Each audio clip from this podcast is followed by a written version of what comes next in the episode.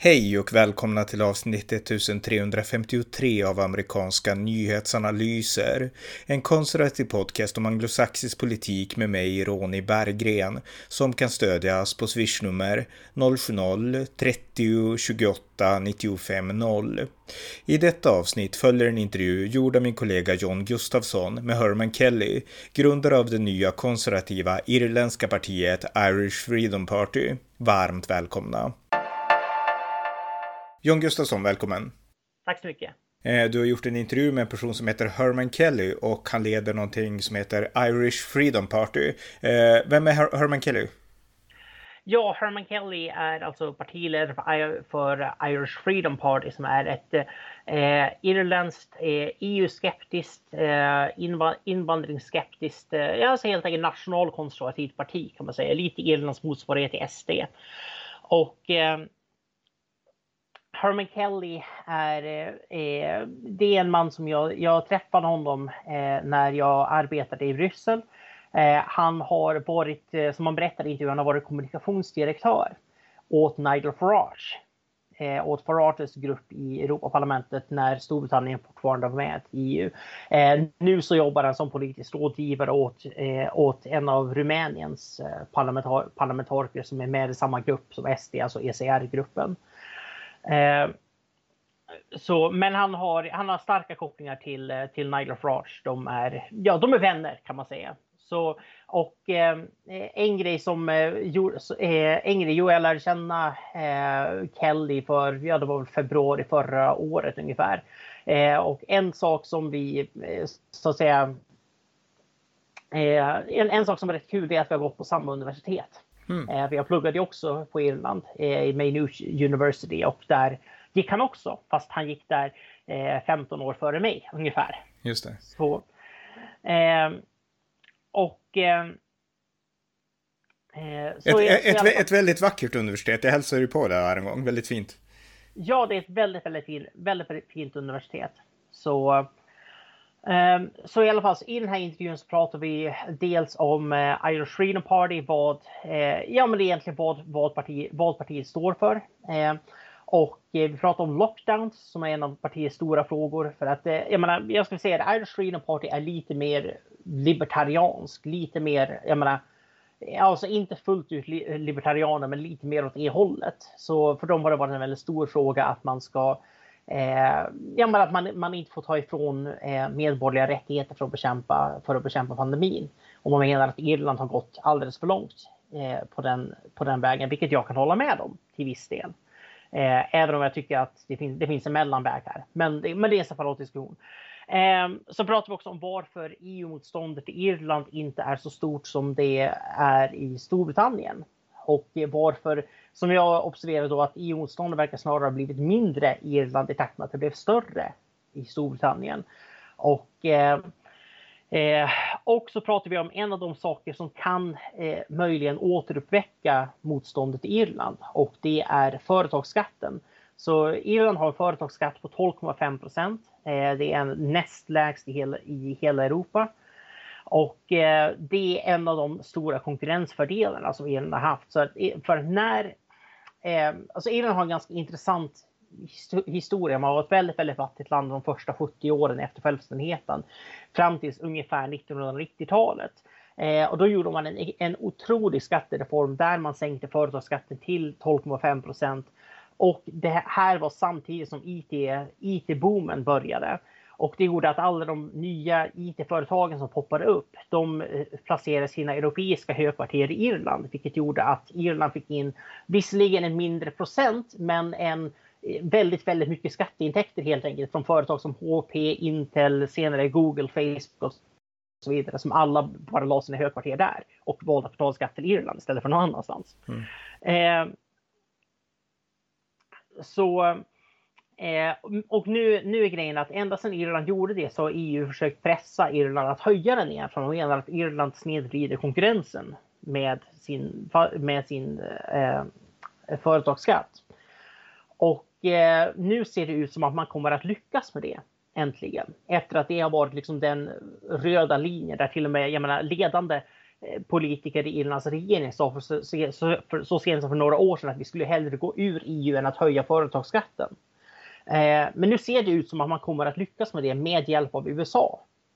Eh, och på grund av att man, man vill ha liksom ett globalt avtal där ingen ska kunna ha en fastighets eller förlåt, en företagsskatt under jag tror 15 procent har man, talat om. Och eh, det här, eh, det här är någonting som eh, Irish Freedom Party hoppas kunna eh, hoppas kunna exploatera just missnöjet med EU som kommer om man nu lyckas lyckas med det här. Just det. Och sen pratar vi också mycket om den här eh, Recovery Fund, alltså den här återhämtningsfonden som EU har för att hjälpa eh, de som drabbas av coronapandemin. Och eh, den fonden är ju såklart, ja, eh, alla som följer Europaparlament, eh, Sveriges Europaparlamentariker eller SDs Europaparlamentariker, ni vet ju redan att den här fonden är en katastrof. Eh, den går inte till någon effektiv återhämtning av någonting alls. Det är egentligen bara, det är EUs sätt att strö pengar eh, över sånt som EU gillar egentligen. Eh, och eh, så i det här fallet så har Irland eh, kommer att få ut en miljard, men kommer att potentiellt behöva betala 18 miljarder euro. Eh, och, den här, och det här är också något som man har, eh, man har trummat på väldigt mycket för att visa just att, eh, för jag menar, många irländare tror att EU är på deras sida. Man känner som att Storbritannien det är en gammal ärkefiende, liksom det är de som ockuperade Irland under 750 år ungefär. Och så eftersom Storbritannien är emot EU så är, Irland, så är EU för Irland. Men det är inte så det fungerar. EU bryr sig inte ett dugg. Mm.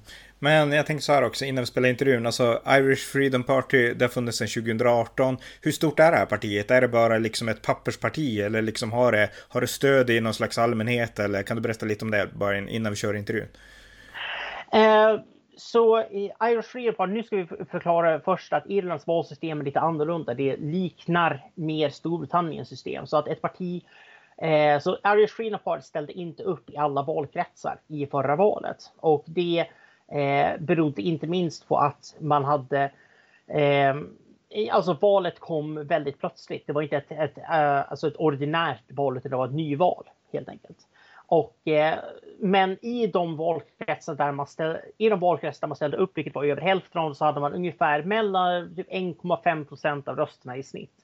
Så det är eh, absolut inte en jag menar, maktfaktor nu i irländsk politik. Men det, är väldigt, men det är ett väldigt snabbt växande parti när man ser till medlemsantal, när man ser till hur mycket de uppmärksammas i media, när man ser på social media, hashtags i Irland, i Irland Eh, och också det här att Irland har börjat få en alternativ media som är eh, etablissemangskritisk, och som är invandringskritisk och som är EU-kritisk. Och där kan jag nämna gript.ie. Uh, ehm, IE, alltså domänen, gript.ie. Eh, och eh, så menar, det här finns, eh, det här är ett parti som har, som har stora förutsättningar. Jag kan säga att eh, Herman Kelly är eh, Alltså, Herman Kelly är väldigt kompetent. Sen har han precis som SD eh, hade tidigt sina år fått kämpa med att få, eh, tränga bort extremister ur partiet och man har haft jag menar, alla möjliga liksom, element som har velat ta sig in. Men det här har man gjort väldigt effektivt och man har ändå kunnat växa partiet. Man har undvikit partisprängningar. Man har eh, nej men jag tror, jag tror att man har en ganska, man har en ganska ljus, ljus framtid överlag. För det finns, som det är nu, så finns det inget parti i Irland som är egentligen värdekonservativt. Vilket är extremt med tanke på att jag menar, Irlands befolkning går 40 procent av dem går till kyrkan varje söndag. Mm. Så jag menar just att etablissemanget är så verklighetsfrånvänt. Det finns ingen som egentligen står upp för de traditionella irländska värderingarna och den irländska kulturen. Det gör att det finns en, en otrolig tillväxtpotential för ett sånt här parti som Irish Freedom Party. Just det, mycket intressant. Men då ska vi spela intervjun med Irish Freedom Partys partiledare Herman Kelly. So, uh, Herman Kelly, uh, first of all, could you tell us a little bit about the Irish Freedom Party? The Irish Freedom Party is a small state, low tax, personal freedom and re- uh, party which advocates, sorry, small state, low tax, personal responsibility. Maybe we take that question over again just so to get off a better start. Sorry, it's just because you stumbled a little bit. Yeah. yeah. Um, so, Harry Kelly, um, first of all, could you tell me, uh, or could you tell the listeners, uh, what's the Irish Freedom Party?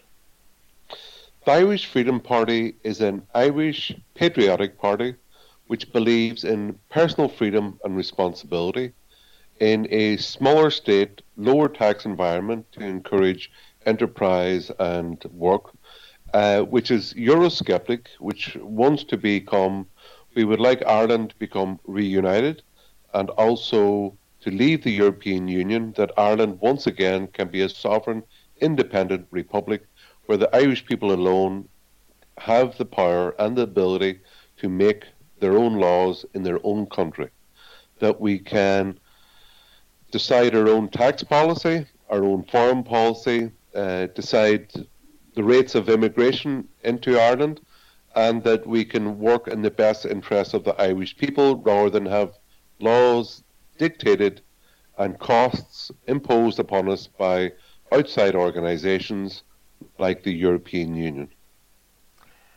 Okay, and um, so one of the things that keeps popping up when people talk about the Irish Freedom Party uh, on social media in particular uh, are the links to UKIP, or at least what formerly UKIP, the UKIP that was led by Nigel Farage.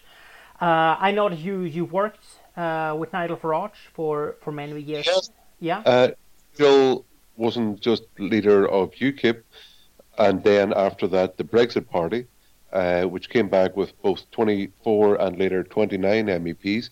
But he was also president up until January last year of the Europe of Freedom and Direct Democracy Group in the European Parliament, which was a group of seven different national delegations. Uh, I think it was 47 MEPs at the end. And I was director of communications in that group for 10 years because when Nigel or sorry, the EFDD group had a campaign in Ireland during Lisbon 2. He hired me for three months, and I did the press in Ireland for the the group. And after that, he asked me to come and work for the group full time in Brussels, which I did, and I really enjoyed. and I'm very proud of it. Uh, that we achieved the get, forcing David Cameron of the Conservative Party in, in the UK to give the British people a referendum and then actually to, to win the Brexit referendum. And I participated in putting pressure and getting the MEPs out on the media. I'm very proud of that. Uh, I am only uh, I'm the only member of the Irish Freedom Party who's any had any uh, dealings with uh, the European Parliament and with British MEPs. Uh, but hey, I'm Irish. I'm from Derry in the north of Ireland. I'm an Irish national. I once even edited the Irish Catholic. I then worked as a journalist. I wrote for the Irish Examiner, Irish Mail on Sunday. Last week we had a rally, uh, anti-lockdown rally in Ireland, and one of the speakers was a. He's currently a solicitor. He was a very well from a very well-known and highly respected Irish Republican family, Malachy Steenson. Look, I speak and debate and work with all types of people over here in Brussels and in Ireland, but the orientation of the party is an Irish nationalist party which is Eurosceptic and believes in small state, low tax, and all, and all those things. Uh, if they say it's, I've never been employed by UKIP, I've only been employed by the EFDD group in the European Parliament.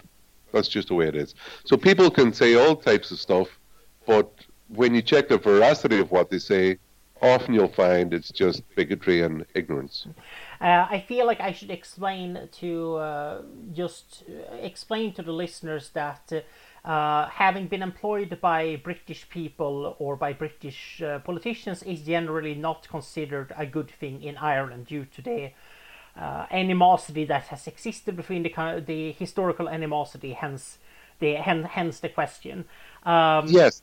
Well, I'll, I'll, I'll even add to that that uh, for 800 years, Irish people fought against the plantation of Ireland by first the Normans and then what would be called the English and the British. And uh, 100 years ago, just over 100 years ago, Ireland had its first Irexit of yeah. leaving the political union with Britain.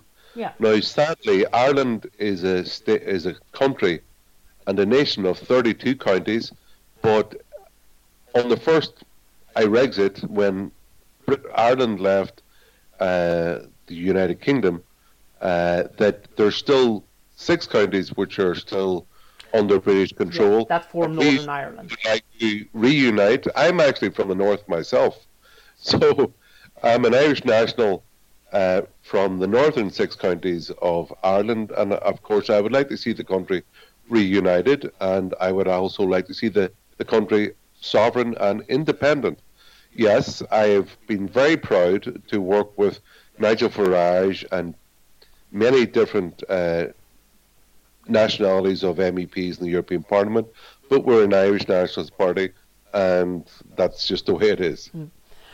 Also, just as a side note, because you were talking about your experience, you know, with uh, journalism and similar, uh, didn't you attend Maynooth at one point?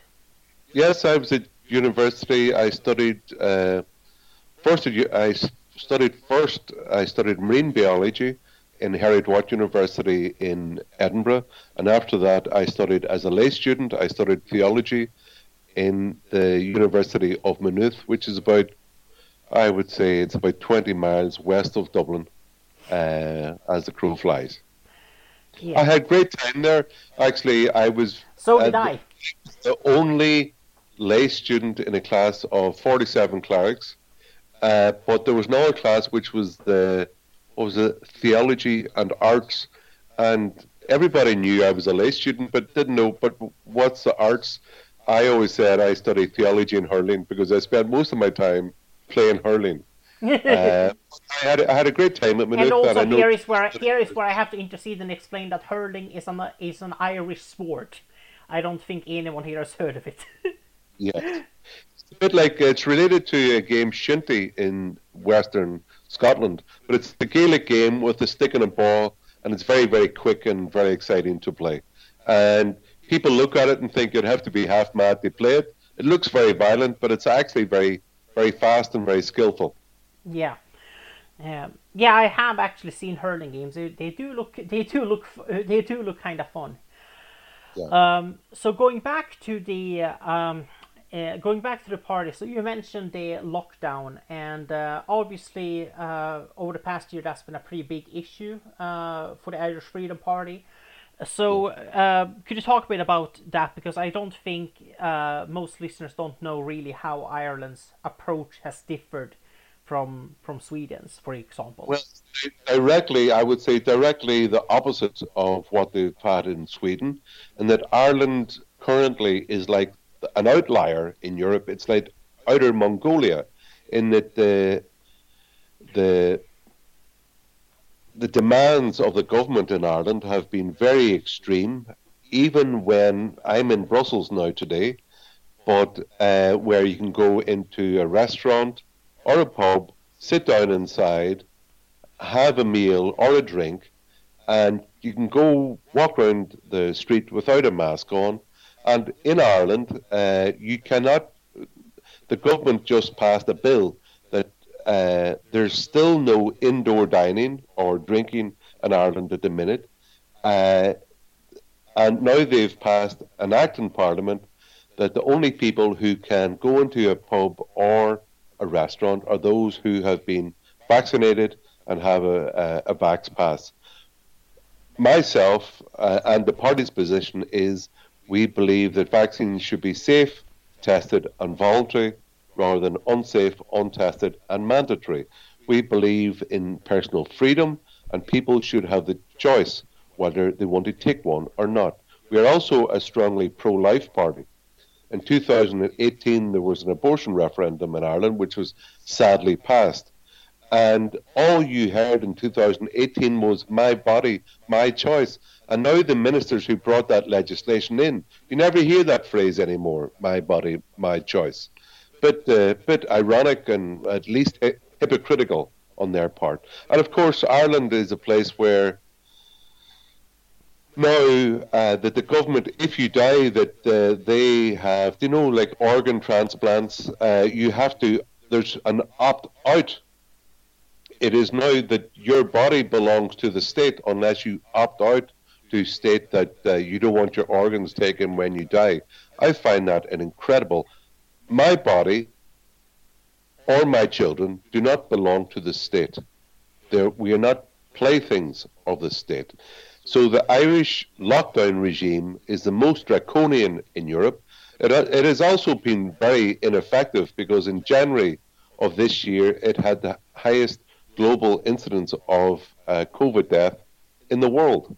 So it hasn't been successful, but it has been draconian and it has been uh, just a full frontal attack on our normal, natural civil rights.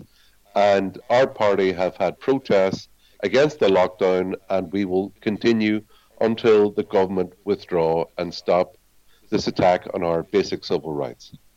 And all we want is the ability to speak as we choose, to travel, to work, to see your family, to worship God in peace, and not have our lives dictated to by what is uh, like the problem in Ireland is not where in North Korea or in communist Russia you had one party state. The problem in Ireland is that you, because you have this kind of hegemon or monolithic political class in alliance with the media, and what you have is a one policy state where you had the three parties in government, Fianna Fáil, Fine Gael, and the Greens, wanted lockdown, wanted mandatory hotel quarantine, and all the so-called opposition parties, uh, Sinn Féin would be the best known. They were they wanted because they love state control as good as good socialists. They wanted a harder lockdown and a harder, longer lockdown. So we would be directly opposed to that. And another thing that we campaigned heavily on and had rallies in Dublin and across the country on before the lockdown started was free speech. The government have introduced legislation to curb uh, free speech. Uh, now they call it hate speech, but I, when you look at the legislation, you'll see what they class as hate hate speech is just speech that the government hates, and uh, that's a pretty good definition. Yeah, but they the ability sorry the government want to take the ability to choose which groups and identity groups should have special privileges to feel offended and to take people to court. We believe at the moment all citizens are equal before the law, and we would like to see that maintained and that no identity groups get special privileges over others. So, uh, uh, just just as an aside uh, about the lockdown, I uh, personally got hit by this because I've been a, a PhD student at an Irish university, and um, uh, and I'm formally I was supposed to have my graduation ceremony now in um, now in September, but uh, it's not going to happen. So yes. I mean I'm getting my degree, of course, but like I'm getting the the parchment, the paper, but the uh, the actual ritual is not going to happen um, because the uh, university basically says it would be too too dangerous, even if. Um, and the strange strange thing is that even as the rules may be draconian, uh, and yes, I have a bit of a, a, personal pet peeve of my mine because it, it is possible. I mean, you've been to Maynooth, you know Maynooth campus, Maynooth University.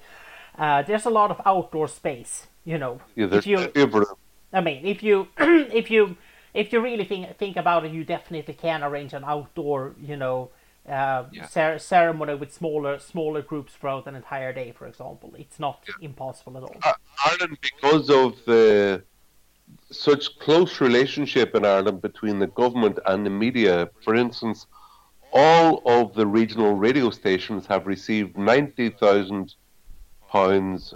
There, uh, I think it's four times a year from the Irish government.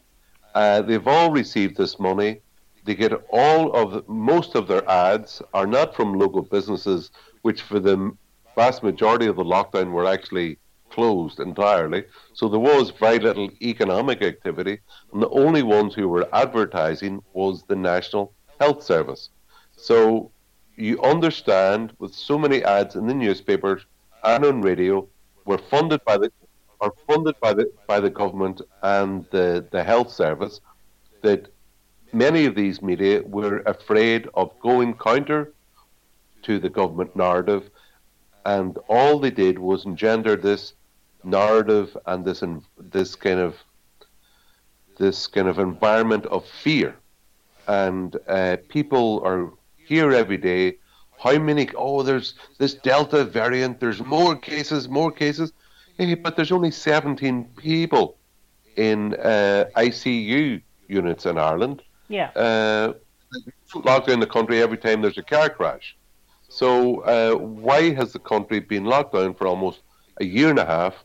And in that time, almost one million people have missed uh, hospital uh, medical appointments. There's been a, a large increase in suicide. And unemployment, general unemployment, is 24%. And for people under 25, youth unemployment is 59%. So, uh, but the maybe the stroke of genius that, uh, in a way, that the government had to quiet public uh, disagreement was that, was that they paid everybody, people who own business, such as hotels, some large pubs, they were getting up to large hotels were getting up to five thousand euro per week to compensate them for the loss of business, and the employees were getting what is called PUP, which meant they were getting 350 euro per, per week as they were unemployed. But when that money runs out, Ireland is now one of the most heavily publicly indebted countries in the world. I think it's after America and after Japan. Ireland has a public debt of you have, 240. You have, you have Greece and Greece and a few others in front of you, but your point stands. It, it, it's the third most publicly indebted. Every man, woman, and child now has a public debt on their head of 48,000 euro. And when the music stops, all that money will have to be paid back, and it will be those that work, the few taxpayers that are left, who will have to pay the ferryman. And the I find it kind of strange in yeah, like there are many things that I find strange about Ireland in the past uh, 10 years. It's not quite the same country that I came to know. At, at one point in, uh, I moved to, Ireland back in 2009 to, to uh, live there first. My first go around was from 2009 to 2012 uh, when Ireland was still very much a conservative uh, country yeah. and there were a lot of uh, I mean, you had you did react the Lisbon Treaty at least once in the first referendum. I mean, there were some, you know, but but one thing because this is of course a Eurosceptic party that is one of your main uh, selling points is one of the core key issues of the party. Um, so. Uh, um, so I wanted, to ask because it, it appears to me that as Euroscepticism got stronger in Britain, it actually dwindled in Ireland. Partially, perhaps because uh, the British uh, Tories are not very popular in Ireland. Nigel Farage is not very popular in Ireland. Uh, but basically, it became the. I mean, because Ireland has a certain tendency to to want to do the opposite of what Britain is, or you know, there's there's there's some there's something.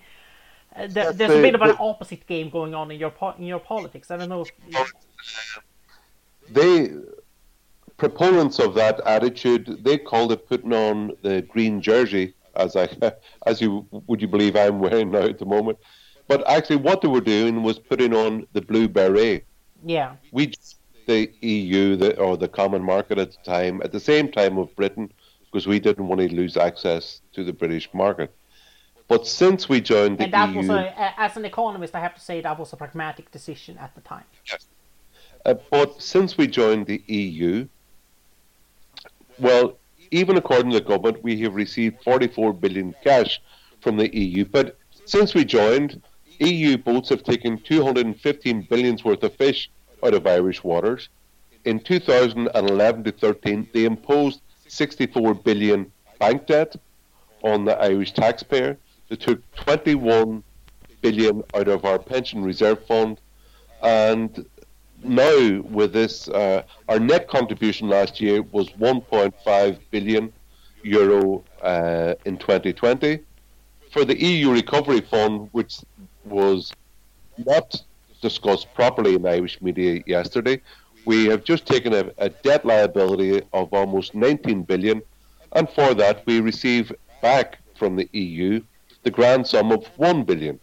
Now, if you look at it in the grand scheme of things, Irish membership of the EU has been very expensive, very hurtful, and I don't believe we can afford it anymore. And most of all, the thing that really annoys me is that we can have laws imposed upon ourselves by people in Brussels who we don't elect and we can't get rid of. And for me, that is just like white. That's just like being in the British Empire. Why did we fight for hundreds hundreds of years to get away from Britain when we are in what is another like imperial type project, uh, in in which we have one percent of the population, very little influence, and now going forward, whatever cash we received to build nice motorways in the 70s and 80s, now we're a net contributor. They're taking our fishing waters and they now want to interfere with our corporate tax sovereignty, which I believe is unacceptable. It's uh, it's actually interesting, you know, because I like the uh, the, the, parallels between the, the British Empire because at the time, of course, at the time when Ireland left the British Empire, Ireland had significantly more representation in the British Parliament, the House of Commons, than it does in the European Parliament today. It's uh, it's almost it's quite funny. Uh, I, when we left, uh, well, when the southern part of Ireland left, yeah, uh, the British Empire, his, but yes, sixteen percent of the MPs in Westminster were Irish. Uh, now we have one percent Ireland is 1% of the European Union. We have 1% in the European Parliament and 1% of the votes in the European Council. We were completely insignificant. And sadly, uh, I, I would say that, and you'll like this, that Irish politicians are suffering from Stockholm syndrome, that they have been intellectually and politically taken captive by the European Union, and they are happy to be like not represent Irish interest to Brussels, but more or less represent Brussels and their interest to Ireland. And we can see it on the fisheries issue, on the corporate tax issue, on our net contribution, so many things. Uh, the EU is now doing great damage economically and politically to Ireland. All we want is to be reunite our country, become sovereign and independent, and make our own laws for our own good. Another aspect which you kind of touched on there, John, was that uh, Ireland has changed dramatically in the last 10, 15, 20 years. Yes, the population of Ireland since 1998 has increased by 1 million people. Now, with a population of now almost uh, 5 billion, uh, sorry, 5 million in the, in the southern state, there has been a large increase in immigration and uh, it has massive consequences for the housing market. The house prices have gone through the roof, no pun intended there, and also people find it very difficult to find an apartment and to rent an apartment, which are also very expensive, because this large increase in population has caused demand for housing to go up. Supply hasn't gone up that much, and the house prices are very, very expensive. And you know what? The government have now introduced legislation that anybody who comes to Ireland cl- claiming refugee status will be housed in an apartment within four months of their arriving in Ireland. But there's 9,000 homeless Irish people on the streets of Ireland, and I think that is scandalous that Irish people whose who themselves have contributed to the country and whose parents and grandparents have helped build up the country and the state for generations are basically now second class citizens in their own country, while those who've just arrived off a plane or a boat into Ireland claiming that they're refugees get an apartment within four months. Sorry, that is just not acceptable. Yeah, I think uh, there are many, many Swedes who can relate to you because all the major cities in Sweden allow uh, refugees to skip uh, the the waiting the waiting lines. So um, yeah, and uh, it's in, it's interesting. Just... cultural self hatred going on. I believe that this thing, not only that we're not worthy, this idea from, as I call them, European Unionists, just as you had British Unionists in Ireland, those who rule over us now are European Unionists, and they have been taken hostage culturally and politically by Brussels. They don't believe that Irish people are good enough or worthy to to rule and run our own country, and they are happy to take the knee uh, to those in power in Brussels all the time, and happy that laws are imposed upon us. And well, I'm not satisfied with that. I believe Irish people are good enough and worthy enough of running their own country and either rising by their own genius or falling by their own stupidity. But whichever way we run, we should have the power to choose our own destiny in the world and rise and fall.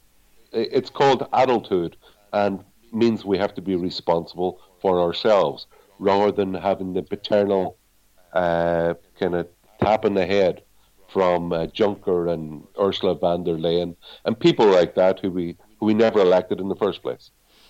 Yeah.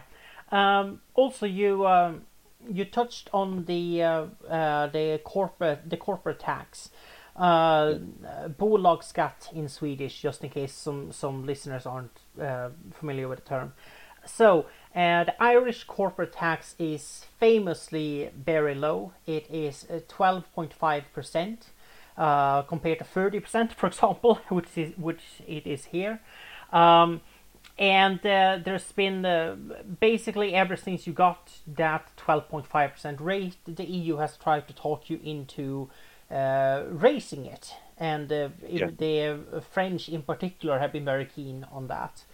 Um, so, uh, so what's uh, so what's going on there now? Because there were reports that the government, these reports are disputed, but there were reports in the media uh, this uh, uh, these these past few days there have been reports that the government is is at least considering ceding on that issue and raising yes. the corporate tax rate.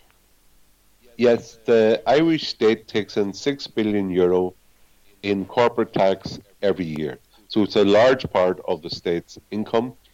Uh, low corporation tax rate has attracted many multinational uh, companies to Ireland.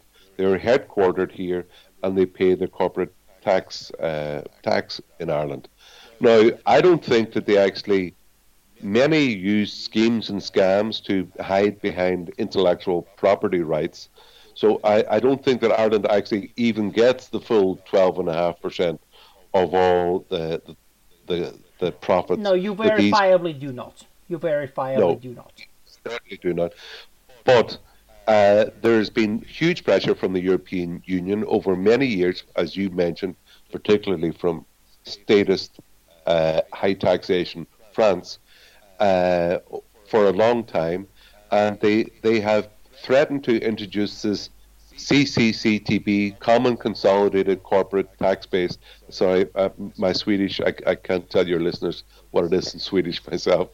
Uh, but it is, and now they, through the through the OECD, they are looking to muscle Ireland to strong arm it into raising its corporate tax rate and accepting that the corporate tax profits are shared with uh, the countries in which the goods are sold rather than just where the companies are headquartered.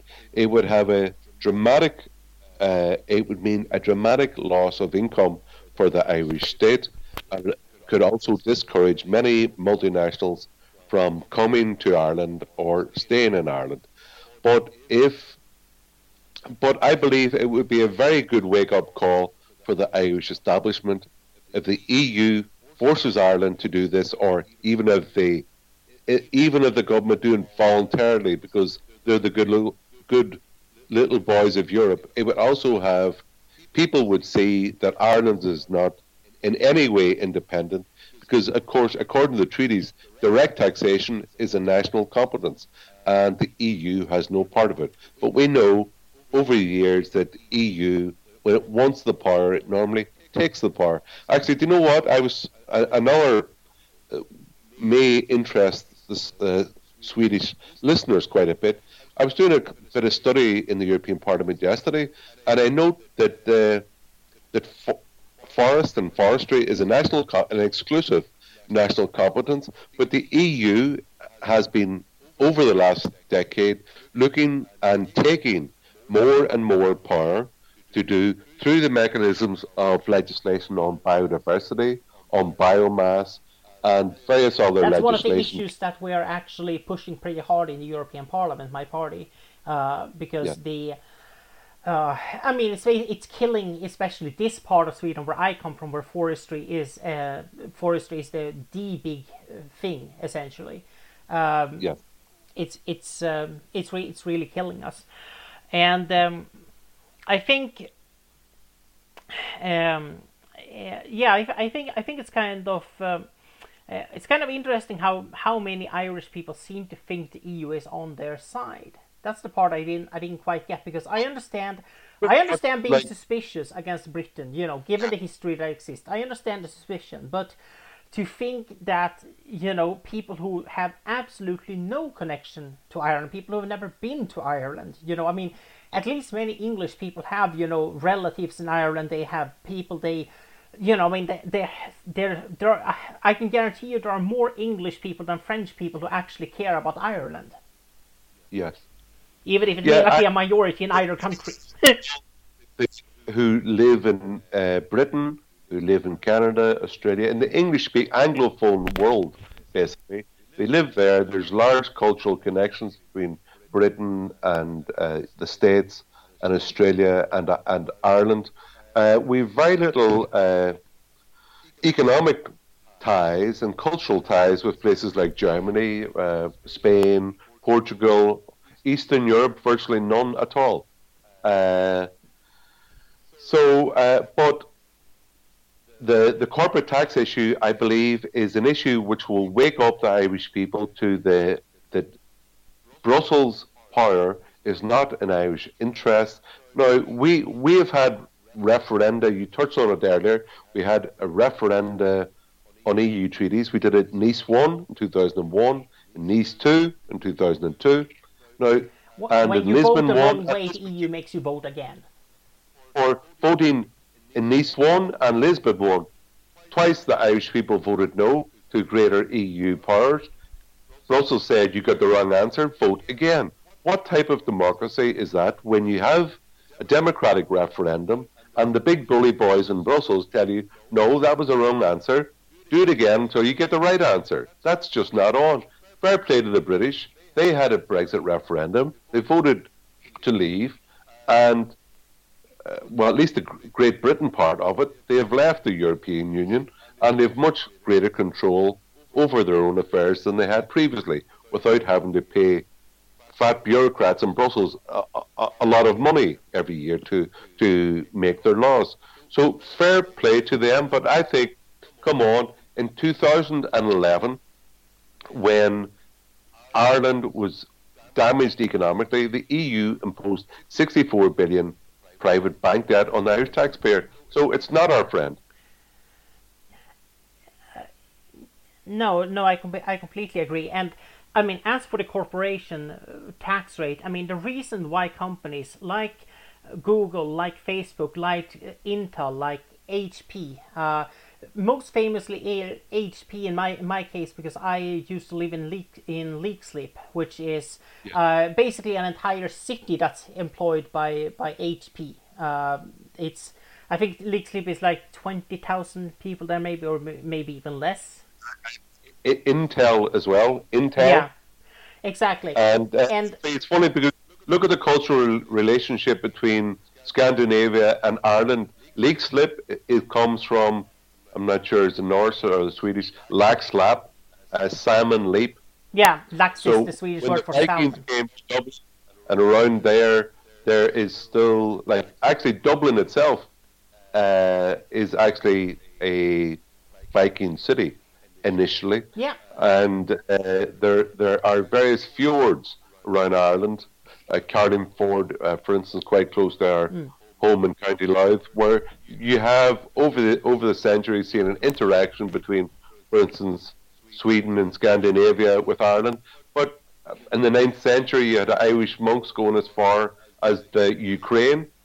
But in current terms, uh, the cultural connections that Ireland has is with the Anglophone world, with Britain, Australia, Canada, etc. Very little with East, Eastern Europe, uh, very very small, and Central Europe and Germany and France, not not huge either. Like you know. Yeah. No, I was just thinking. I, I- was just thinking I- because if this were to pass, I mean, Leixlip would be a ghost town pretty much. If if if Intel and HP were to leave, you know, that would that would destroy. it. increasing Irish corporate tax rate encouraged or forced these multinationals to leave, Ireland would be wounded dramatically. But hope, maybe then that would be the wake up call if you want a parliament which works in your interest, that you alone have to have the power to elect them and to get rid of them. At the moment, we don't have that power because as I said, we're 1% of the population, and we have all these laws and regulations from, from Brussels which do our economy and our culture a lot of damage. We want to take back control of our laws, our taxes, decisions on our civil rights, uh, that the Irish, now, because we're members of the European Union, in areas of EU competence, uh, EU law is superior to the Irish Constitution, to Irish law, and to the Irish Supreme Court. We want it to be that Irish law rules supreme in Ireland, our Supreme Court m- makes the final decisions on uh, civil rights, and that we are not paying a bucket load of money to old men in Brussels who we didn't elect and who we can't get rid of. Now, you ask why Ireland is so seemingly pro EU uh, compared to during the time of Nice 1 and Lisbon 1 and stuff like that there. Now, Ursula von der Leyen, the inept uh, president of the European Commission, was in Ireland yesterday. It was reported in the Irish press, oh, it's great, she's celebrating that Ireland is receiving 1 billion in grants from the European Union through the EU Recovery Fund.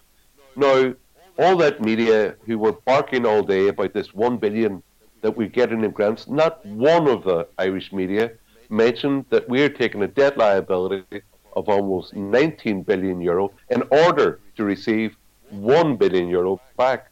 So there's a huge, I- and I know the situation is very similar in Sweden as well because I've been Yeah. there twice and aware of the media situation. The media in Ireland think it is their job and their duty to squawk about what they believe are the benefits of EU membership and never say anything negative about the European Union at all. It is basically, it's pretty much propaganda. Yeah. And it's certainly not reported in the news when you're making such huge omissions of, fa- of fact to the people that you're speaking to. And uh, if they cannot get a true picture, can't make a proper decision. So, but I, I am sure, you know, a British Prime Minister years ago was asked what changes in politics, and he says, "Events, dear boy, events." Yeah. And I believe that if they force Ireland to increase the corporate tax rate, uh, that pe- a lot more people will wake up to the damage that the EU is doing to Ireland. So hopefully, and also the immigration issue is a big factor in Ireland as well about the costs in welfare, the increases in crime, as you also, I- I believe, have caused by uncontrolled immigration in Sweden. All those things, our net contribution to the EU has gone up very sharply in the last uh, number of years. Uh, that will continue, and as more laws come from the EU, which are detrimental to our, to our interest, I believe more people in Ireland will wake up, be more Euro- Eurosceptic, and once again toward, turn towards the vision of Ireland being sovereign, independent, and working in the interest of our own people. Okay, and uh, with that, I'd like to thank you very much for your time and uh, best of luck to you and your party. You know what? I think the only Swedish I know, I had a friend, uh, my friend of my parents, and she used to have a poster in, in the house. Uh, and I think, now you sort out my pronunciation, but it looked like to me is Fej es Fantastica. What what was it? Fej es Fantastica. Fantastica? It's fantastic. That's what it looked like to me in a poster. Okay. Okay, I'm gonna have to decode that that some some somehow because I don't think you're nailing the pronunciation. Well, I, uh, when Ireland was culturally proud, proud of its culture, its language, its games, its dance, everything which makes it unique, particularly its national democracy. Uh, they used to have a lot of things in Irish, in Gaelic. Yeah. And they used to have uh, coat, uh, coat hangers in the house, and it was in Irish, and it was it was in, in Sweden, Ayanta, made in Sweden. So these coat hangers were made in Sweden, but because they were for the Irish market, they were it was written in Irish in Sweden, Ayanta. I would like to return to a time when Irish people are proud of everything that makes them unique their language, their culture, their dance, their games. And from that strong pride in their culture will come an increasing desire to democratically determine our own future once again. And I also wish that for the good people of Sweden. Thank you very much. Thank you, John. Det var avsnitt 1353 av amerikanska nyhetsanalyser. En konservativ podcast som kan stödjas på swishnummer 070-30 28 95 0 eller via hemsidan på Paypal, Patreon eller bankkonto. Det var allt för den här gången. Tack för att ni har lyssnat.